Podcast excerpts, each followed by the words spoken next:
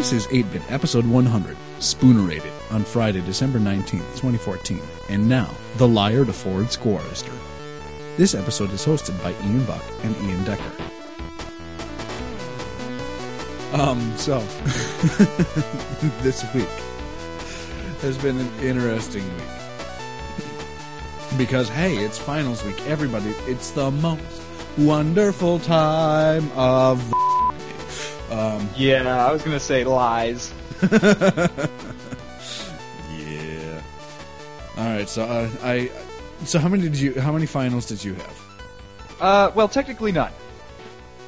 Technically. Technically, yeah, I had a couple of presentations that I had to do for a couple of my classes because both of my classes are project based. So, you know, it was just the, the last time that we're meeting. We all have, you know, to present what we did in these projects and how far we got and the technology that we used, et cetera, et cetera. Hmm. And then That's right, um, Mr. the- the code, Rift. like the, the the project isn't actually like due until next January, as is you know like the paper that I have to write about it and stuff. Oh. So yeah, because yeah, the the semester here is a little bit weird. They they have winter break and then they have like the last two weeks of their semester or whatever. But but pretty much every single international student that's only here for one semester leaves and doesn't come back for those two weeks, understandably. And Yeah. so the the professors in those two classes, which both of them had, I think over half of us uh, were international students, they had to schedule, you know, all of the times that we met as classes before winter break, and then they were just like, yeah, finish finish the paper or whatever, Huh. and send it to us, you know. Which means they get a letter two week. Letter two weeks. So- Yeah, as yeah, as professors, that's true. Yeah. Okay. Yeah. Yeah. I, I had something similar in that I had um, a couple of final projects and then a few tests or a couple of tests. Um, so the let's see. Music history was interesting because I had to write a paper and present on it and play a piece that I was writing said paper on. Um, and then the test itself was just kind of not well made. Hmm. It was a 100 point test. 50 points were 10 questions in the front, and the final 50 were in an essay in the back, which was essentially regurgitate everything you know on Bach. And on the front, it was some questions that made sense, some that didn't, and it's just like, why, why, what, what? We didn't talk about this. Or like score recognition, where it's like we weren't given the store the scores to study beforehand, and it's just like, oh, from what you remember listening to. You said we weren't going to be listening to anything. From what you remember listening to and studying for, what is this part of the what is this piece of the score from? Oh boy. you know, you should have written your essay on J.S. Buck instead. J.S. Buck. If I hadn't crammed everything about Bach into my head, I probably would have. Mm. I mean, Bach was uh, surprisingly a little bit more interesting than I thought he would be. Like, he was a snarky son so is J.S. Buck. yes. But let's see. He. oh, um, my brother. but when he was younger, he would go and sneak around and do things that he wasn't supposed to. Actually, it was music related. He would go. His dad was the town musician, and so he would sneak into where his dad had all the music locked away, unpick the lock, and then sit there and copy the music and study it. Um, He, he locked away the music? I don't know why. Yeah, That's strange. yeah. Um, but like he he got into fist fights. He was put into prison. Dang. Yeah. I mean, he, he kind of had it rough too. He had several kids die on him. His first wife died on him. Um, uh, he was orphaned at the age of 10. Oh, wow. So he, he had an interesting life. Not necessarily a fun one. Um, yeah. Oh, and then the other two finals. Moving on. uh, one of them was just an arranging project, which was, I did an arrangement for, um, three trombones and four saxophones for probably my favorite Irish folk tune. It's called The Parting Glass. I Yep, know I've I shown know it. that. I know the one. I, I've shown it to you a few times. And Mhm. for those of you who don't know it off the top of your head, go and play Assassin's Creed 4. And once you finish the game, you will hear someone singing it. Otherwise, you can just go ahead and look it up on YouTube, and there's a few really Yeah. good recordings. That's probably an easier option. But I hear the end of AC4 is so rewarding, like emotionally. Yeah, a bit. Yeah. Yeah, they, they, they show you basically all of the characters that you got to know over the course of the game, um, many of which are dead because, you know, this is, these are pirates. and like you, you know like. The the golden age of piracy actually lasted like you know a matter of like 10 years or something and then pretty much everybody got either captured or killed so Mm. you know a lot of the people who you got to know these are you know real life characters uh, are dead by the end and you you like basically see them all having you know this big feast together as you're getting ready to sail back to England and settle down and have a normal life Hmm. Interesting. Yeah. Yeah. And then my other final was just a conducting final, so I got to lead lead a pseudo choir, which consisted of my class plus a few extra people that we brought in because there's significantly more guys than gals. Even though Mhm. honestly, the gals were still able to overpower us easily, um, in terms of volume of singing and whatnot. um, so I got to lead rehearsal for like nine minutes or so. so it, it was I guess that's something it's something. Um, it was. I, I mean, it was a little bit harrowing because hey, I'm up in front of people, and I'm being put in charge, and it's just like, um, oh boy, and I'm getting judged for being put in charged, and how well I'm doing at being put in charge. It's a little bit more harrowing than uh, just giving a presentation or something like that. Yeah, Yeah. yeah. Because you have everyone. Everyone is relying on you and reacting to exactly what you do. That's the thing about conducting is is you are the leader, and even your most minute movements will translate into something that someone will interpret. So let me guess, you you walked up there, got got on the podium, and just yelled at the top of your lungs, "Okay, listen up, you buttholes!" yeah, snapped them all to military attention, and Mm-hmm. no, no, no, it wasn't quite that bad. I got a, I got a few good laughs though, which made things go by better. Oh, so yeah, now now I'm done. It's great. Yay! Yay! I apparently I definitely need to finish the papers, you know, while I'm traveling around southern, Sweden with my mom because Sonia promised me that if if I try to work on the papers while she's around, I won't be able to get any work done. And I was like, oh deal. my, as George Takei would say. Mhm. Oh my. So yes, I'll I'll hold you to that, Sonia.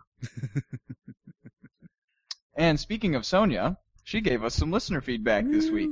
So yes, uh, in response to our last episode, she said that yes, she'll disown all of us, including me. And I, I believe that was about not knowing characters from from something. Well, now we oh, don't. right. It was it was because yeah, it, it was uh, it was Klutz not knowing that Ned Stark was not from Star Trek, and and then I mentioned that yeah, Sonia Sonia told me to disown her, and that Sonia will basically disown anybody who who you know isn't isn't on her level of of fanness oh boy. something. So yeah, Well, I mean, I might be getting there soon because I left my computer at Gustavus because I've been marathoning games. wait, you left your desktop at Gustavus, Yeah. I so need you're not gonna have it at, at all over winter break? No, I really needed Wow, to hard- unplug. Hardcore, all right. However, I brought home all five of the Fire and Ice oh, good. Okay, books. So I like where this is going. Whoops. Um, so I will be unplugging and I will be completely immersing myself in another thing that's going to take up all my time. I expect you to like message me whenever you get to something crazy going on, and you know, just just you know. But what happens when I bypass where you're at? I start messaging you. And Oh no, because I'm I'm gonna be I'm gonna start reading the fourth book. Uh, I think once I once I leave Luleå because I'll need something to do on that train ride and stuff. yeah. And believe me, the third book is really really long, so it'll take you a little while to get through it. I think. Uh, I give it three days. Oh boy. All right. So last week we Yeah. attempted to be controversial, and Sonia really did not appreciate that attempt. So yeah, I, I guess from now on we should probably only say controversial things that we actually uh, uh, believe in. You know that we actually agree with. Yeah. No, we're we're both egalitarians on this show. I'm pretty sure. I don't So- even know what that word means. It's it, it it's um someone who believes in equality for everyone, essentially. Oh, okay, good. I thought you were being sarcastic. No, no, no, no, no. I'm a- I'm actually being serious. Good. Um. So yeah, I'm sorry. I I swear I didn't mean any of the stuff that I said about about gals needing to be in the kitchen and whatnot. That's So yeah, please don't cool. chew off Ian's head. Please don't. Please don't kill me. That, But yeah. that'd be nice. Yeah, that's yeah. Approaching things with honesty I like approaching things with honesty. equals a good time. Yeah. Yes. And finally, Sonia says in all caps, Ryan, you need to pick songs that other people have listened to, which is really funny because for the first time ever, we actually had somebody who successfully identified the song at the end of the episode. Andrew Bailey, congratulations. You are correct. The music is the SimCity 2000 theme song. So, uh, I Give that- contacted him. Give What? that man a Cupid doll. uh, ironically, Andrew Bailey owns so many games so that he really doesn't need any of the games that I have extra. Which is funny because like I even I even looked at his library on Steam to make sure that I wasn't offering him any that he already had there, but I guess he still he already has like a ton on Origin as well. Uh, Jeez. Or or maybe good old games or from Humble Bundles or whatever. All the humble bundles. Speaking of which, what is the current? Never mind. Keep talking. I'll, I'm, I'm going to go check something. Oh, it's Um, the Sega bundle. In in re- response to me wording the the Witcher 3's uh what is it uh game delay as unfortunate he says that you know that's not really unfortunate because it's not like they're delaying it to make the game worth or worse so yeah I agree um Yeah. and it's not like we have a shortage of games to play right now No. none of us do oh man no. On the topic of uh, uh, SimCity 2000, uh, I, I mentioned that I believe that that's a game that he actually has been playing on his uh, 20th century computer. He says that's right. He played some of it over Thanksgiving when he went uh, went crazy and and took the computer to his parents' house. But you know, sorry, Swedes don't recognize that holiday, and they might not. But I still got to uh, I still got a bunch of my friends here to make hand turkeys over Thanksgiving break, which was awesome and hilarious because as adults we were writing down what we were thankful for, and a lot of it was booze. Well, the booze is good. Oh, holy cow. Sorry, I'm on the Humble Bundle right now. And the number of stuff that is being put up for sale with the Humble Bundle is ridiculous, or at least for the books bundle, is kind of The- ridiculous. yeah, the comic one, right? yeah. Yeah, it's been increasing over the course of that sale. Yeah, it's so it's Dynamite uh, is the publisher. Um, and I mean, speaking of strong feminist people and and, and Sonia, the the the um the an- I, I wouldn't really call it the antithesis, maybe the foil to Conan the Barbarian. Red Sonja Mm-hmm. is included in this as well. I mean, she's someone who I would not want to crush. She could kick my ass left, right, and sideways. Yeah, I think just like your Sonia. I haven't I haven't read those comics, so I don't know. I don't know exactly how well they portray her. That's true. You know what I mean? Yeah, we shall see. oh, and then apparently you get three bonus copies of Bob's Burgers to share, and then you can, you, if you share it, then you get a crossover comic with Django and Zorro. That'd be amusing. that that looks interesting. I mean, the other thing that I did bring home with me was my external hard drive and my netbook, so that I can read all the comics that I have on there from the last books bundle that I got too. So, Hmm. Mm-hmm. But oh man, oh man, So speaking of humble, I'm just going to use this as a great segue to move into the week's headlines. By the way, if you want to read these headlines, go to the Nexus TV, the the Nexus.tv slash EB100, celebrating our 100th episode. Yay! yay! So Humble has raised $50 million for charities to date. That's a pretty good milestone, I'd say. That's awesome. That's an incredible milestone. That's awesome. This is why we love the humble bundle. Mm-hmm. Mm-hmm. Oh And they, they've got no sign of slowing down, of course. no. So here's to the next 50 million. Here's to the next fifty million. I'll put to well, charities are usually good causes. All right. oh yeah, so Hearthstone. It's now out on Android tablets. Yay! However, Yay! one little stipulation is that if you are going to play it on an Android tablet, it has to be bigger than a six-inch screen. Yeah. Aw. Which is their definition of a tablet. Ah, So it makes makes sense. sense. Yeah. So Sports Friends Ah, has finally come to PC. Do you, do you know anything about this game? sports. Ah. in a way. So the, it's it's a collection of local multiplayer games that are just freaking hilarious. Originally, it was uh, released on the P, PS3 and PS4. Um, and so the, a, a few of the games, uh, they include, uh, most of them are like, you know, kind of side scrollers. One of them has you, uh, your character controlling, uh, or is holding like a pole vaulting pole, Hmm. and you have to get a ball into the other team's goal.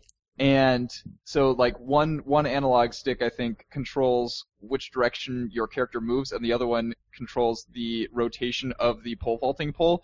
And so you use the pole either to push the ball or like smack your opponents or whatever, and they kind of wobble around and look like dildos. It's hilarious.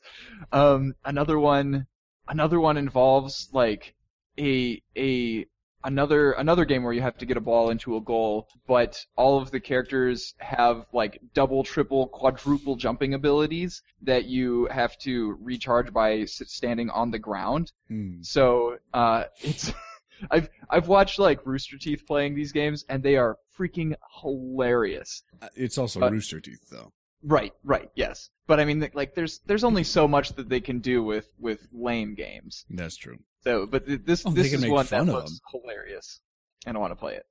So what you're saying is that uh, let's see, how much does it cost right now? I'm not sure, probably twenty dollars or less. Thirteen. Okay, Thirteen and a half because it's on sale. Otherwise, it's fifteen. okay. So what you're saying is that we should get together and have a stream of both of us playing this game. Yes, but first we need to get a controller. But first, Or we two. get a couple of controllers. Yeah. Okay, that'll be fun. All right. Speaking of Steam and controllers, Yay! yay! hey, it's it's as if you were planning that. yeah, it was. Weird. Wow. So the Steam controller has gone through some changes. An analog stick on the left with the tracking with the trackpad taking the place of the D-pad. Mm-hmm. And that's yeah, I think that's instead of the four buttons that they originally had uh down there next to the trackpad. That's an interesting spoonerism. The bore Four buttons. You are so weird. Do, do you do that with like every single phrase that everybody it utters to you? Unfortunately, Like you just you just spoonerate it? unfortunately, if it's something that's emphasized, yes. All right. So yes, the bore buttons. Borf. Borf buttons. And uh, actually, this is another piece of news that pretty much happened over the summer, and we missed it. And now we're just getting a little bit more information. Like there's there's you know the new iteration that we found out about this week is basically almost exactly the same as the one that came out over the summer, but Yeah. it's a little bit slimmer. Yeah. Yeah. So I found a game that I think that we should keep our eyes on. It is called Herald, and it's a game that takes inspiration from. Okay, so listen to this sentence. This this is a pretty intense sentence. So it's a game that takes inspiration from The Walking Dead for character-driven dialogue, from Downton Abbey for style, and tells the story of multiculturalism in the 19th century through the microcosm of life on a ship. Did you write that sentence or did somebody else? I I wrote that sentence from bits and pieces of the article. okay, that's fair. Yeah. So I was about to say, I've never heard you say microcosm in casual conversation. it's yeah, it's not it's not one that's a major part of my vocabulary. But you know, I at least know what it means. this is true. Unlike whatever whatever word you used earlier. I don't even remember what it was now. The one about somebody who believes in equality for all people. Egalitarianism. Um, that one. Yeah. Yeah. I mean, it's just in some ways it, it's just another form of feminism. There's there's so many different kinds of feminism that it's kind of hard to say this is this and this is this and this is this. It's I mean, I I'm I'm kind of being specific when I'm saying egalitarianism because there's so many different kinds of feminism that I can't Yeah. just say I'm a feminist and people know exactly what I mean. So, You you know what the word makes me think of first? It makes me think of like a really specific type of agriculture or something. see, I thought it would make you think about birds. Like maybe I don't know. It kind of sounds like agrarianism or something. Yeah, not egal. America. America. I believe in America for everything. So speaking Oh, of that, no. please no. and and speaking speaking of Matt not believing in anything that's outside of America, Oh, Um, poor Matt. a lot of pe- a lot of the people who I've met here, you know, like bring up guns And I'm like, yeah, I I don't own any guns. Nobody in my family owns guns. I don't think that people should just be able to own guns and carry them around wherever they want to. And they're like, wow, that's that's not what we think that most Americans think. And then they and then they realize that most of the Americans that they've met outside of America don't think that way. And then we go, you know, that's probably because the ones who do believe that just stay in America. And it's so true. Yeah. Mainly Texas. Yeah. Texas is the America of America. Texas is the America of America. Super America. Why do you think they have all those oil fields? Because they are Super America. oh boy. Yeah, yeah. Oh, I get it because Super America is a gas station. Yeah. Oh my god, that was way deeper than I was expecting. Not as deep as those oil wells. Okay, moving on. so, Microsoft's game and app streaming solution has a new name Arcadia. One of their hopes is to stream Android and iOS apps, though, or wait, through Android and iOS apps? Is that? Yeah, uh, did I write through? No, it's, not what I it's just one of their hopes is to stream Android slash iOS apps. Like there's, Yeah, yeah. so they're, Like to to like window. If you have a Windows phone, then you will be able to use Android and iOS apps. they're, That's what they're saying. Oh. Okay, okay.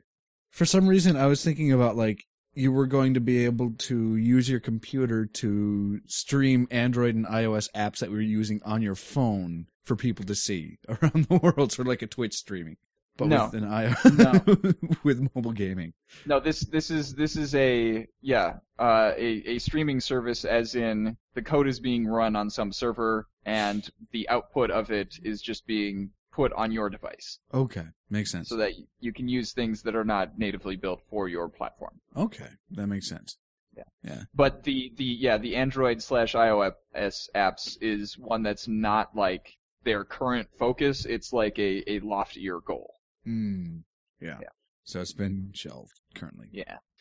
So Don't Nod, the creators of Remember Me, will soon be launching an episodic game about a couple of high school girls who are trying to solve the mystery of their friend's disappearance. Oh, and by the way, one of those girls can rewind time. It's called Life is Strange, and uh, they just came out with I don't know if it's their launch trailer, but they, some sort of trailer for the first episode, and uh, I think it starts on January 30th. So Hmm. have to let you know how that is because you know me and episodic gaming. Mm-hmm. And I'll have access to your Steam library. Yeah. So maybe once you're done, go, hey Ian, I'm done, and I'll go, okay, my turn. Actually, I don't. I don't think I'll be around on January 30th because I, I have tour from February 1st through the 8th, Oh, okay. so I won't really have time to sit and play an episode of something. Well, it's a good thing that games don't disappear from your library. I know. usually. Usually, I've heard of it happening before. Yeah. Okay, so The Witcher 3's second playable character is Ciri, whom Ger- Geralt has been monitoring. I probably Mentoring. just mentoring, not monitoring. Thank you. I'm watching you. Always watching, Wazowski. Why do I have a feeling that I just completely butchered both of the, or butchered both of those names? I bet you that her name is Siri, Okay. even though it's not spelled with an S. Yeah. And you probably can't ask her to, you know, find a nearby stores or whatever people use Siri for. Yeah, I mean, if it's her hometown, she might know. Maybe. Yeah. Maybe. But if she's anything like Geralt, then she doesn't really stay in one place for very long. Yeah. Yeah. Yeah. Other than by his side. So speaking of Siri, the the iOS feature, I don't think I've ever seen somebody use Siri for anything useful. They're always they they always just use it to like experiment with the conversationalist that it is. You know what I mean? Like yeah. they, they they will say things to it like Siri, I love you, and see what it says back. And like they'll try to have a conversation with it. Like nobody nobody uses it actually as an assistant. Yeah. Huh. Whoopsie. oh well. Oh well. They'll they'll figure it out eventually, I think. I hope. Hope. So Steam is cracking down on cross-region gifting in response to the Russian ruble losing value. So this this is a very interesting thing that I I didn't know was a common practice until recently. But so you, you remember when I right after I got back from St. Petersburg and we were talking about the strange world of like pricing games for different regions? Yeah. and how uh, because of of historic reasons you can't really sell a game in Russia for like more than 20 bucks. Yeah. So like what people will do is they will pay somebody in Russia to buy a game and then gift it to them. Hmm. And thus you get the game for much, much cheaper than it's available anywhere else. Yes. And like recently, the Russian ruble has plummeted in value, which means that it's even more profitable for people to do that Hmm. because it's you know you you can get games like when when they're buying when they're buying games with the Russian ruble, it's it's worth even less than what it would have been when it was originally priced, right? Right. Uh, so the so so Steam is no longer allowing players in certain regions to gift those games to players in other regions. And this actually they've expanded it to several several regions where this kind of thing happens. So this includes like I, I think Russia and Brazil and you know some other like developing markets Hmm. as they're called. So it's not it's not exactly a region lock because you can still buy the games yourself in whatever region you live in, but you can't necessarily get them as gifts from people elsewhere. Makes sense. Yeah. I see a lot of potential for scams in there, or what could have been scams. Sort of. right. Yeah. But I mean it's like yeah, Yeah. it's it's not like it's not like regional currencies are going to be going anywhere anytime soon. As much as I would love for them to, and you know, because it's another step in making, like, for example, region locking into a thing of the past would Yes. be to not have different currencies. Yes. Oh well. They'll What learn can you do? sometime. Speaking of possible scams, funny story. I didn't fall for one. In fact, I was the only voice of reason. It felt like. Um, so the group of guys, or one of the groups of guys who I play a lot of League of Legends with, um, we have a big thing on, or we have a group on Facebook, Okay. and some of them was like, "Hey guys, there's this fifty dollar Riot Point card giveaway. All you have to do is have a certain number of people click on your link." So go to the website, get your own link, and then we can all click on each other's, and then we'll get the fifty dollar gift card. Um, no, this sounds like a bad idea. No, I promise you, it, it's good. It looks like it's okay. It looks like it's sponsored by Riot. I just looked at the Riot website and I looked at the League of Legends website. I'm not seeing anything. It's there. I, it's okay. I promise. Just click on my links. No. so, I think I was finally able to convince him that it was a bad idea, but that was an interesting. Did you figure out how those websites were planning on like taking your information or whatever they were trying to do? They make you fill out a survey once you hit the right number of Oh, of course. votes or something like, or right number of um whatever hmm views, clicks. So yeah, just what we always wanted, right? Come on, guys, you're all done. You know, it'd be, you know, it'd be the best way to get more people to click on on your on your link hmm, would be to have it, uh, it as, as a link in your podcast. weird. And I mean, especially if it's a link to a free game. Mm-hmm. Like this one, which is probably the most meta game that I've ever seen. So there's a new game that's out called InfoQuest 2 that was released by Mojang, and I am pronouncing that correct. Yes? Correct. I mean, yeah. Yeah. Yeah. All right. So I encourage everyone to go and play it because it's actually an exciting announcement. So Mojang and Telltale are pairing up to make an episodic Minecraft story game. Um, and I'm not sure which I'm more excited about. The fact that they made a mini video game specifically to announce this, which of course makes people laugh because they they do include some humor. It'd be silly to otherwise. Um, or the fact that it's it, it's going to be another Telltale game that they're doing another crossover with. Um, So, can you explain to me what InfoQuest gives us? Like, how does how did that announce the game? so it's a 16-bit um game. So I, I I have it loaded up right now. So it looks like it was like the original King's Quest loading screen sort of thing. Okay. So then it has click to start, so I click. Um, and while exploring the overworld, you encounter a wild Mojangsta. Hello, buddy. You're looking well. I have something exciting to share. It involves Minecraft and Telltale Games. How would you like to receive the news? What do you want to say? Short, sharp bullet points? I have time. Let's chat. I just want to reset my Mojang password. Pick one. Quick, quick, quick. Running out of time. I what? I can't. I, I did you even say them all already? yeah. So they make it Oh. play just like a Telltale game where you have a certain amount of time to pick your answer. And you go through a series of the these questions where you'll the they're they're talking about the announcement and like what do you want to do? What do you want to do? Um and of course they of course make teasers and plugs it. Minecraft too. I have info for that right here.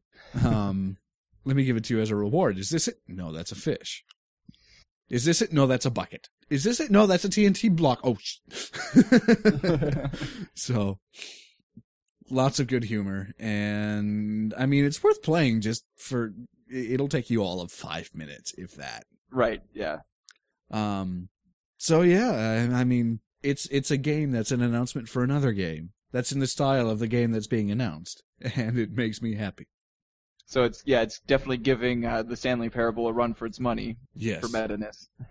yes. Well no no you it, No, it's hard to beat the stanley parable. It does have Yeah, some I- meta it, Until it, you have self-referential achievements, I think you, that you, you can't beat the Stanley Parable in in meta-ness. I don't know if there's a self-referential one, but there's there's there's definitely a lot of poking fun at itself. And What in things. in InfoQuest? Ah. So it's it Okay. is really meta. Yeah. So speaking of Minecraft, Notch has broken a new record, and this is not a record that I was expecting him to be breaking. He's bought the most expensive mansion in Beverly Hills.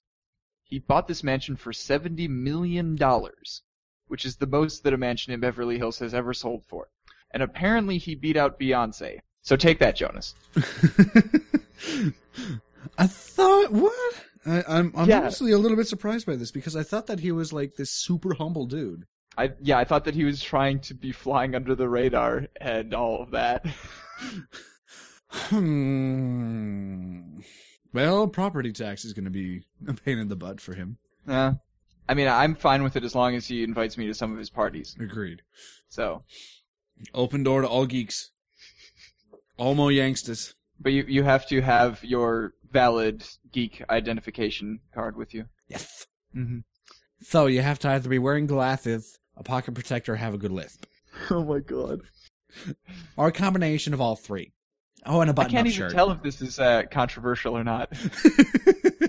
no, it's just being well. Yes, in the sense that I'm completely stereotyping, Yeah. which is never a good thing. So I've been thinking about our friendship, and you know what? We could totally be Wil Wheaton and Chris Hardwick, because they're they're nerd best friends, and they you know like there's there's just there's so many parallels, so many parallels. It's it's delightful. See, here I was hoping for um, Ian McKellen and Sir Patrick Stewart. Oh yeah. Well, see, I don't know much about them though as people. Like I, I listened to Chris Hardwick's podcast and I watched like all of Wil Wheaton's shows on YouTube, so Yeah. I'm I'm exposed to them a lot more. it's kind of me and the other way around because I, I don't think I've ever really heard of Chris Hardwick. Uh, yeah, he's a comedian and uh, creator of Nerdist Industries. Oh, okay. Yeah. Uh, yeah, so a lot of the things that he does are not things that you would just see around. You know, he he hosts a lot of he hosts some TV shows and he hosts a lot of like uh panels at you know like Comic Con and things like that, which we've never gotten to go to, No. but we probably should at some point. MinCon. Which one? Minneapolis con or like MinCon. Oh yeah, I think that's what it's called is MinCon. I don't know. The Yeah. one that I know of in our area is Con of the North, but I think that's a lot oh. smaller. Yeah, and there's also a Comic Con up in St. Cloud, but that's apparently just it was nasty. well, it's St. Cloud, so Yeah. So I, I I'll have to talk to a couple of my really good friends. Do you remember Tyler and Alicia? um yeah. we we had Tyler come on and review um oh shoot what's the real time uh real time strategy um World War Two no no World War Two Oh, uh, Company of Heroes. Company of Heroes yeah he came on and talked about Company of Heroes Okay. on one of our episodes um and I'll probably bug him to be part of our All Star cast, which is you guys have probably noticed by now. We're not doing the All Star cast for this one because we weren't able to get a hold of enough people, and scheduling things was a little extra wonky because Buck has to leave soon and whatnot. You, yeah, you might notice that this show is going up, uh, you know, approximately two days earlier than usual weird. So because I'm going to be on a train. train, choo choo. Um, so we're gonna do episode 101, how to do a podcast. And it will also be our like year end, except it'll be after the year end, giving out you know the eight bit awards and stuff. Yeah. So it, that that that'll have to be next weekend. I'm sorry for getting your y'all's hopes up. Mm-hmm. So that that that one's on me. Um, let's see. So oh, that's right, Tyler and Alicia. Um, they they do a lot of um, cosplay stuff, and so I've gotten to know some of their good friends who are also cosplayers and whatnot. So if we really want to go, we can find someone who can. I know some people who can help us come up with some costumes for that as well. Well, apparently, early next year, I'm going to a convention in, I think it's in Minneapolis with Sonia, and we're going to be cosplaying a couple, but we're gender bending it. I like it. From, I, I don't remember what anime it's from, but it's something that she loves, and I've never watched. No. I like it. It's, it's one of those ones with, like, superpowers and spirits and things that isn't Bleach. Superpowers and spirits. So, you know, I'm narrowing this down a lot. yeah. Yeah. it's Naruto. no. So, speaking of end of the year, that means, of course, that the, the Steam Holiday Sale has begun. Yay! Now, None of that silly as- auction stuff anymore. yeah, the auction is is over, and turns out, so if you remember the advice that I that I gave, uh, I talked about how selling packs of like a thousand gems wasn't really profitable. But once the auction actually started, because our, our episode was up before the auction started, so once the auction started, the prices for gems went up again. So I was actually able to sell a bunch of gems for, you know, more than they had been worth earlier mm. and then and then I used that to get a bunch of like the trading cards for the for the holiday sale. Nice. And now that the sale has started, they're they're not really doing a whole lot of interesting meta actions that you can do. It's just like every 12 hours they have a, a different six games that are available, and every 24 hours you can come back and vote on the next community choice award. And every time that you uh, vote, you get a trading card for the holiday sale, and every time that you spend ten dollars, you get a trading card for the holiday sale, and then it's just like normal. Okay. Other than that, so yeah, Interesting. Ooh, Deus Ex is only four bucks right now. The director's cut is only The- four bucks right now. okay, nice. Though that, that, that offer will be gone by the time that people listen to this podcast because that's on the 12th. Obviously, yeah, unless it comes back as like one of their encore ones that they usually do right at the end. Yeah. Metal Gear Yeah. Solid 5. Yes, I hear that that's out now. Yeah. It's overwhelmingly positive, and it's also on sale for, oh, 14 bucks? Well, I'm sure that our listeners can go and figure out the sale for themselves. Because it's Like- sneak! It's yeah. Sneak! if they can find the price hidden under that orange box. I mean, box of oranges. Sneak? The orange box is something different. Snake! Yes. Crab battle. You mean liquid. I'm not sure what you're referencing now. Still Metal Gear Solid. Because Okay. there's Solid Snake and then there's Liquid Snake, and Liquid has daddy issues. If I Is there? correctly. I'm so confused. there's drama in the game. That's why people like it so much. Ryan, why are you looking at lingerie? There is also drama in Game of Thrones. there is, yes, in Game of Thrones. So I will. And be- I, I finally got around to actually playing the first episode of Telltale's Game of Thrones series, and holy moly, it is excellent.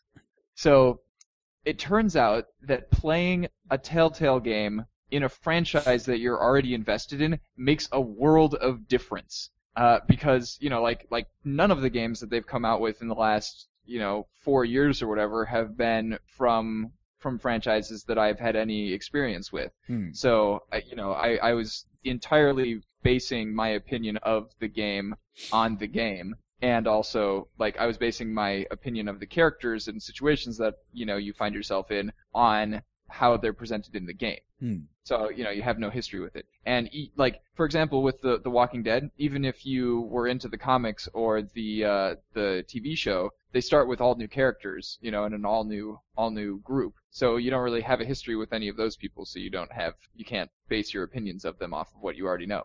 But in Game of Thrones, obviously they have a bunch of characters from, from the books, from the TV show, that make their way into the game. Now, most of the most of the main characters and and you know all of the characters that you play as throughout the game are new characters, ones that Telltale has created themselves.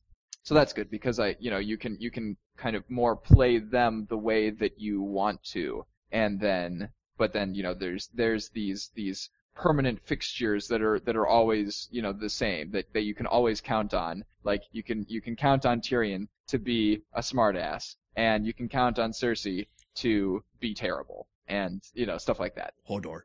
uh, unfortunately, I didn't meet him. Um, but so yeah, so Yet. the story the story goes um, as as we found out before the game came out, you are following House Forrester, which is a relatively minor house in the north, who are you know bannermen to the Starks, and uh, all of the characters that you play as are you know either either a member of the house or like you know serve the house closely. So like one of them is the squire to Lord Forrester. Um, you play as him, and yeah, like it's it's really really good. It's really good. Um, the liar I'm not. to Ford Squarister. your mind. There's something wrong with your brain. The liar to Ford Squarister. That's what's wrong with my brain. oh man. Um, where was I? What was I talking about? um, so yeah, so obviously, obviously, if if if you're not into Game of Thrones yet, you need to you need to read the books or watch the show before you start playing this game. Like they do do a fairly good job of introducing characters and giving you a good sense of you know who they are, what they're what they mean. Um, but you know it's it's so much better if you come into it knowing things. And also there are there's one event in particular that will be spoiled for you from from the books if you play this game first. So I need And to finish reading the books. Well, Right. Okay. Well, actually, so so the place that you need to be in the books is you need to have. I, I would recommend finishing book three, okay. which is really convenient because that's the one that I have finished. so it's it's like perfect timing for me. I finished book three, and then they started this game series that happens during book three. Um, if you are watching the show, you need to, I believe, be done with season three, and then make sure that you like watch season four as well, kind of before before the Telltale game progresses too much, because the Telltale game happens during season four Hmm. of the show. Um, so that's enough about the story. Let's talk about the, the visuals. This is the best looking game, the best looking Telltale game I have ever played. So I've gotten really used to them using, you know, this like cell shaded, uh, um, you know, kind of comic book style art. And that looks great. And I was expecting that kind of thing again. But this time, everything looks like it's straight out of an oil painting. And it is gorgeous. So like all of the backgrounds are slightly kind of blurred and like they, they do move and stuff, but it looks like it looks like it's an oil painting. And then the any like characters or objects in the foreground are they're not blurred, but they kind of have like a, a strange texture to them that um and so the the only the only complaint about this art style that I have is where you have like a border between a foreground object and background, there's kind of like this weird like shimmering because the blurring effect stops. And so when when things move, there's like this weird like shimmery effect that you can't really see in the in the screenshots. It looks really good in the screenshots, um, Yes. but it was a little bit you know distracting Hmm. when things were moving around. Um, the gameplay, there weren't any puzzles. There was like a total of one major action sequence and one minor action sequence, but like nothing, like nothing that you do in the action sequence has any bearing on the game. You know, every every meaningful choice that you make is in dialogue Hmm. which is fine. Yeah. And I like that. Um, I'm not exactly sure how much my choices affected the events of this episode because like the the major events that happened seemed like they were inevitable. You know, like I I do wonder if I could have prevented a couple of things, but I'm fairly certain that they were like fixed plot points that they had to happen. Uh, I'm not sure exactly if the choices that I made are going to have more of an effect in later episodes. Um, but yeah, Hmm. so like you know, th- things like um, characters dying or characters getting sent to the wall. Like I'm fairly certain that the exact same thing would have happened no matter what dialogue options I made. So so that is that is something that I'll have to keep my eye on as the as the uh, series progresses, and it it would be very very unfortunate if you don't have as much player choice in Game of Thrones as you do in other Telltale games. But at the same time, it's kind of like it is an interesting look at like no matter what you do, no matter what you say, you are powerless in this world, which is kind of true for a lot of things in Game of Thrones. Like if somebody wants to kill you, they'll probably kill you anyway, Yeah. no matter you know like. There, there, there are a lot of characters in the books and in the in the show that you know are perfectly capable of of taking care of themselves, who die anyway because somebody you know stabbed them in the back. Like, what what can you do to prevent that? Mithril. Mithril. on it. Uh, yeah, that's Which you that's finally find out when he when Bilbo gets it. Speaking of which, the good the new Hobbit movie is pretty good. Oh, okay. Yeah, I wasn't really planning on going and seeing it because I'm kind of, I don't know. Disenchanted. I'm kind of, I'm yeah, I'm kind of mad about what Peter Jackson's been doing with with this trilogy, and you know, like, No, is it is it necessary to make no. you know the whole Hobbit story into like a big epic action sequence thing? Not really. The the the whole final bit wasn't really any story. It was just fighting scenes and whatnot. And Mm-hmm. I, I I'm kind of pissed about how they offed Smaug. Not really that it happened because I knew it was going to happen and I knew how it was going to happen. It's just how long it took to happen. Oh, really? Yeah, I don't remember it taking that long in the book. No. Probably So- it was like a couple of paragraphs. The, the it's kind of reflected in the movie. The only thing that I'll say is that the the opening title pops up after they kill Smaug. What? Oh, wow. That's very interesting. Okay. so I mean, it's it's worth going and watching if you want to see some good action fighting. It's it's definitely Peter Jackson style with um like the shakiness of the camera and the the different things that are happening and there's The big set pieces. Yeah. And so it's it's definitely starting to see that it's becoming a little bit cookie cutter and just Mhm. the quality is dropping. So I'm I'm getting disappointed by it, but I just realized why I do have to watch it though. Huh. I gotta know how that love triangle works out. Ah, I could just tell you. Good. And I honestly, I, I wouldn't be bummed out if you told me. No, I'm not going to tell you. You got to go see it with me. All right, we'll make it a date. Oh. Now, speaking of dragons, Speaking of dragons, I hear there's a whole age about them, and we're Oh, yeah. into them unexpectedly. are you like interviewing them, asking questions from them, and Well, swooping in, stealing them, and and then telling them or asking him questions after that because nobody can expect us. nobody expects the Dragon Age Inquisition? nobody expects the Dragon Age Inquisition. So I finally finished, dear Lord. um, according to let's see, according to my save file, I had ninety some odd hours logged into the game. I'm going to subtract a few off of that because there were definitely a couple nights where I started playing it when I was drunk and then went to bed and didn't really mess with anything. um, and I've left it up. So subtracting like let's say 10 hours is probably a good estimate. That's still about 83 hours, and that's before even looking at the front to see how much time Origin says that I've put into it. So there's probably a little Oh, bit of a difference too. So, oh boy, let's see. Where do I start? Uh, well, okay, visuals. I think I talked about this a little bit last time, but this is one probably the most graphically impressive game that I've seen to date. It is the the entire ambiance of the world that EA that BioWare created is absolutely gorgeous. And I think this is the first time that I've actually seen light effects put to good use in a way that doesn't just completely shut down computers. Hmm. Or just produce lens flares everywhere. Mass Yeah. Effect. yeah, no, that didn't. No, no, there were still a fair number of lens flares, but it wasn't quite as bad.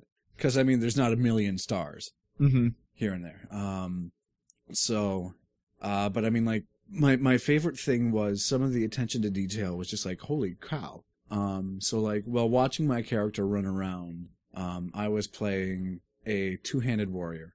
So, as in a warrior that used a two-handed weapon. And so my sword Right. was strapped onto my back, and as I was running around, as I would go through different patches of light, you could look at the sword and you could pick apart the different, um, the impurities in the metal. Huh. Wow. Um, cause they would reflect differently back to you when you were in the light. And I mean, there was, again, it was, it was overall, it was just absolutely gorgeous game. Um, so there's that. Uh, the music was was fantastic and put to good use, and we'll probably talk about a little bit more of why this worked really well when we have JPM come in and talk about Mm, the Um, music. the music and the psychological effects when we have the Nexus special, the our, our TED over January. Oops. Um, but I mean, like probably one of the most influential moments, one of the the most awe-inspiring moments of the game, and I think I might have talked about this a little bit last time, was right after you meet the main bad guy. You you're that's sort of your lowest point. Okay. in the game in terms of like emotional stuff because like everything that you knew has just been destroyed pretty much. And so you're out with a bunch of refugees and it's just it seems like all hope is lost and the the gal who's talking with you is talking about faith and whatnot and and then and your generals are arguing and whatnot and so she starts singing and it causes your generals to start singing with her and pretty soon the entire camp is singing the exact same song and looking to you for hope. And it's just like oh. So so some of the story elements were absolutely fantastic. That reminds me of that the famous scene from uh, Casablanca, where the like some Nazi officers come into a bar and like you know try to just like take over the place with their presence, but then everybody starts singing like I, I think was it like the French national anthem or you know like a yeah a very you know prominent cultural song from France and like Hmm. emotions. emotions. So it the story hits hard and it hits well. Um, but I was actually a little disappointed with kind of the overall pacing of the game. Um, he says after 83 hours of playing it. well, see, there were like there were like two tiers of when things were unlocked. There was when you first get started. There's the areas that are available to you then. Mhm. Then after the moment that I just described, there's a bunch more areas that open up. But there's not really any spots in between where things just gradually get more and more opened up to you. It's just here's everything and here's Okay. everything. And so I, I kind of wish that they had spaced out when they introduced those quests as being and those areas as being available, just so that it was a little bit more of a focus on the story as opposed to say and like less overwhelming. less overwhelming, less less grinding. Because I mean, the way that I play games and the way that as we talked about, um, kind of works well. Um, especially in Bioware games, is that if you do the side quests, and it did actually come back and help me with some of the side quests that I did. Um, you you kind of have to do side quests to unlock certain things and certain possibilities in the main story. So I'm I'm the sort of guy that goes and does all of the side quests that are available to me. Mhm. and I mean, the thing is, is, is it hasn't been an issue in the past. Like in in the Mass Effect games, they were really good about that sort of pacing. So I don't know what happened with Dragon Age Inquisition, but I think that that's probably my only real complaint to the game is that it wasn't really paced well enough. They just kind of threw everything at you all at once, and then the story kind of fell to the wayside. And the, it, it it felt like there wasn't as much of an emphasis on the story as I would have liked there to have been. Hmm. In part, probably because of the amount of content that was just thrown at your face at once. Um, but also because there was that much more content that they couldn't focus on the story as much. Right, right. Um, let's see what other. Though, I mean, yeah, if if if you really, really, really wanted to focus on the story, then you could have focused on the story and just straight up not did done the side quests. But I know that that's not you. No, no, that would have been actually a fairly quick game. Actually, you wouldn't have been able to do that because you wouldn't have had the levels to do that. You have to go and do some of the side quests in order to get levels to be able to survive what's going Mhm. on. Um, I've I've heard from people that uh, at typical of you know Bioware games, they have like a you know the the real time combat, but then like you can pause it at any time to issue commands and things like that. And I, I've heard from a couple of people that like under normal circumstances, they're able to just you know blow through things with just the the real time combat. But then like when they encounter boss battles, they you know pretty much have to use the the pausing, issuing commands and stuff to get everything like perfect, uh, because otherwise they would die. was that me that told you that? Because I that's definitely Okay, well, I don't remember. If, uh, I know that uh, uh, one of my Swedish friends here told me that, and I think I think I probably heard somebody like on Polygon talking about it, like okay. like Yeah, that. Like with okay, that's that's definitely something that's that changed from the other games to this one. So the combat system, um, in the original one, it was you didn't really have control of your character as much. You could select one person to choose, um, but you didn't really have ultimate control over them when the battle hit. Uh, you could issue commands, but you couldn't be in the driver's seat per se Mm-hmm. in terms of being able to control them in real time. And they changed that in Dragon Age Inquisition so that they have that. Um, so it feels like you're you're personally much more engaged in the battle, which is really nice. Um, and yeah, just like you had said, I was able to blow through the majority of the battles without issuing any commands except for the boss battles, um, specifically the dragons. Um, because with the dra- the dragons, there's there's so many things where you have to know. Well, once once you analyze the attack pattern, it's kind of easy to to defeat them. But You said that just like uh, that Imperial officer in Episode Four. Oh boy, We've at- we've analyzed their attack pattern, and there is a danger. Shall I have your shuttle standing by? I am not an imperial soldier. Rebels, yeah, rebels. you Um, rebel scum. rebels, yeah, rebels. Um, Which which parody are you? Is is that Family Guy? yes, Okay.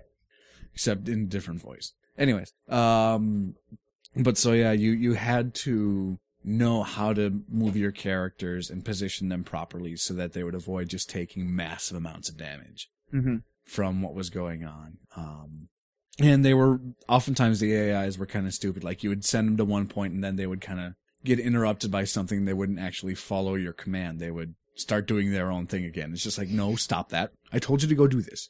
Ya dummy. Like the, the most frustrating part was there was a dragon battle where I was trying to, um, have one of my guys go and revive a downed teammate, which Okay. is really nice because you can actually do that in Inquisition. You haven't been able to do that in the past with the other Dragon Age games. And so I kept on issuing the revive command, and he would run over there, and then he'd run back and just start doing his own thing again. And I, I actually had to take control of him, send the other guys to go and attack the dragon, and then go and hold down the button long enough that the character actually revived. That's so annoying. So there were a few bugs. And I think I told you about the other ones too, where like whenever I would, there was the occasion one where whenever I was in conversation, um, I wouldn't be able to click on the different Right. options. Like it wasn't registering the mouse. Um, or that would occasionally happen with when I was trying to select characters when I was in the main screen, or if I was at the map, that would sometimes happen too. So it, it just had trouble registering the mouse sometimes. Have you checked out the multiplayer at all? I have not. Okay. I didn't 'Cause have I- I- Because I believe that this week there was, you know, some some expansion released for the for the multiplayer. okay. I didn't look into it too closely.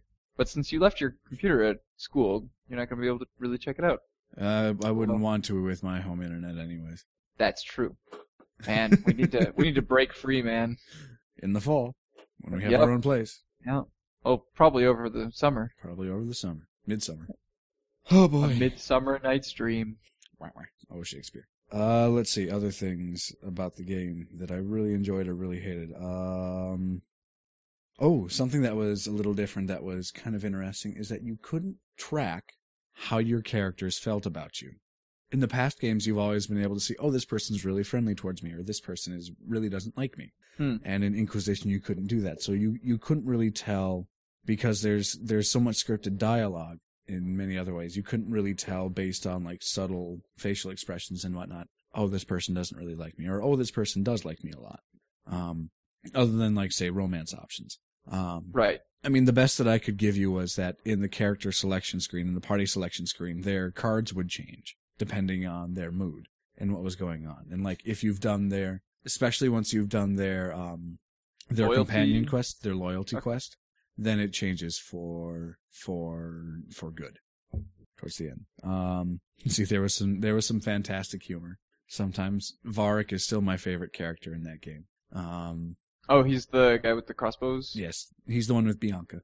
He named it Bianca. He named it Bianca. Oh, that's beautiful. So I think my next my next device.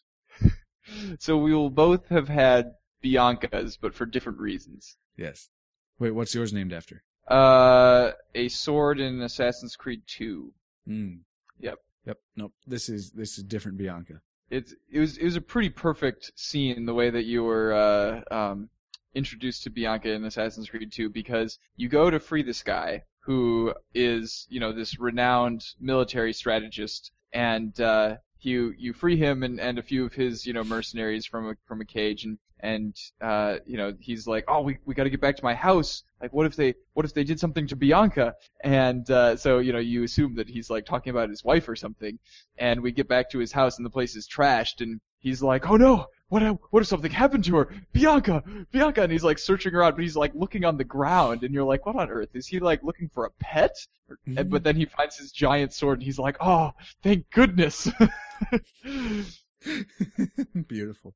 And I mean, in this one, you find out that Bianca was named after a dwarf that it, it seems like Varric had a romantic relationship with, and it's Mm. forbidden love, so it's just like it's Romeo and Juliet sort of thing. But she's also, or she's also, um, uh, the the smith that created the the crossbow. ah, It's never said directly, but it's definitely strongly hinted because he cannot tell you directly. right. Because you know secrets never never stay hidden with you. no. Well, you are the Inquisitor. You- You're such a gossip. Well, I do run around and talk to everyone in that game.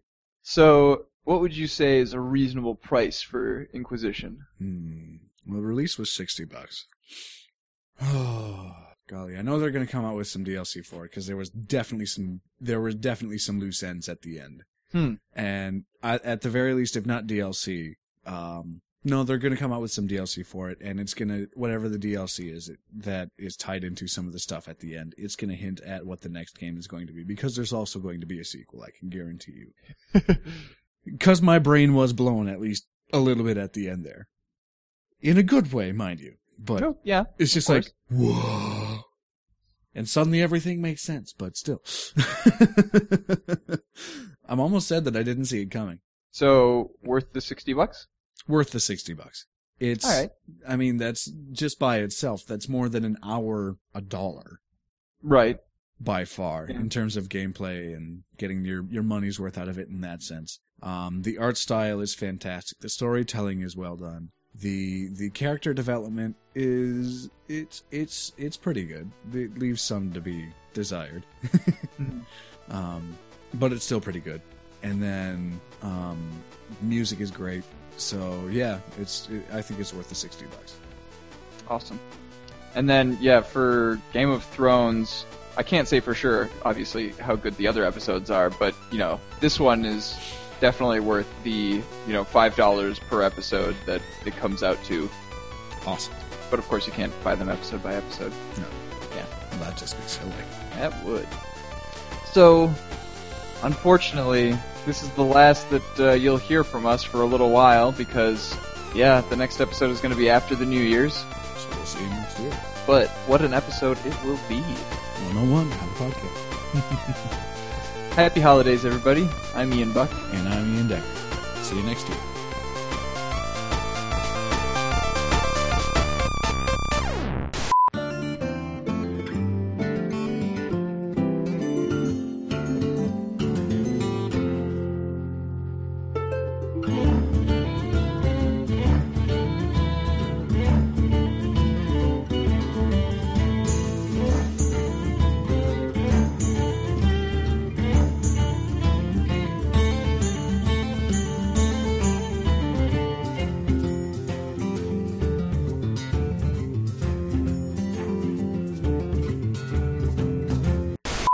So the thing is, I was on the Andrew Bailey show uh, a few days ago, and um, uh, as you might have heard on your last episode, my boom started to droop. About the Telltale game as well. Also, who invited Matt to this doc? How did he get in here? Hi, Not- Matt. Hello? Oh, what's going on? Are, are you a guest today? Hi, Foo. He has low bandwidth, so he might not be able to hear this. Oh dear. And if he answered on his Nexus 4, it probably just exploded. I heard a what's up there. Uh-huh. Aw. The Such a studio. high quality studio. It's, it's going down, man. the booms are drooping, the lights are flickering.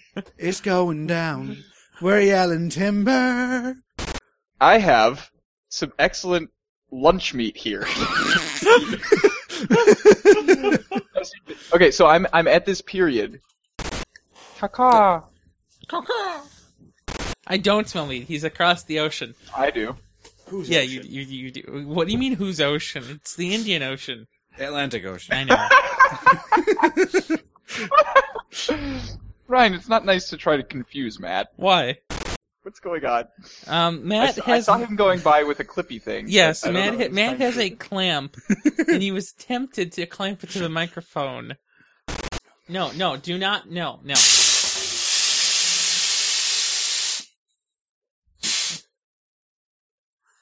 I can find so many things. So what's funny is I had him muted because I knew it was going to happen, but the waves still registered on our mics perfectly. And they were. Oh, um, wait, have we actually started with the show? Yes, of course. Oh, No, we didn't. Just so you know, we didn't. oh, all right. You trying to do that again, huh, Ian? He started talking about his finals, so and then I heard you clicking around on your keyboard, so I figured that meant that you were putting in a marker. No, No, I would say whenever Okay. you're ready. yeah, I figured. Okay, now. Whenever you're ready. We No, no. Uh, hey, you're getting more than me. Maybe we'll see. Um, so So, okay, are we so talking about your real life romance options? Dragon Age, then real life? Okay, fine. Okay, so Dragon Age. I'm trying to decide what we're gonna do with you and your romance options. And my my current You thought. absolutely, you absolutely have to get me with the um, the demon horn guy that's what I was thinking. I was. I because was I have I have watched his sex scene and it is Oh amazing. it's hilarious. I, I may or may not have seen that one too. Good. Hold on while I put a marker right there and take that out of context. No, Ryan, have you seen this thing? I don't watch TV.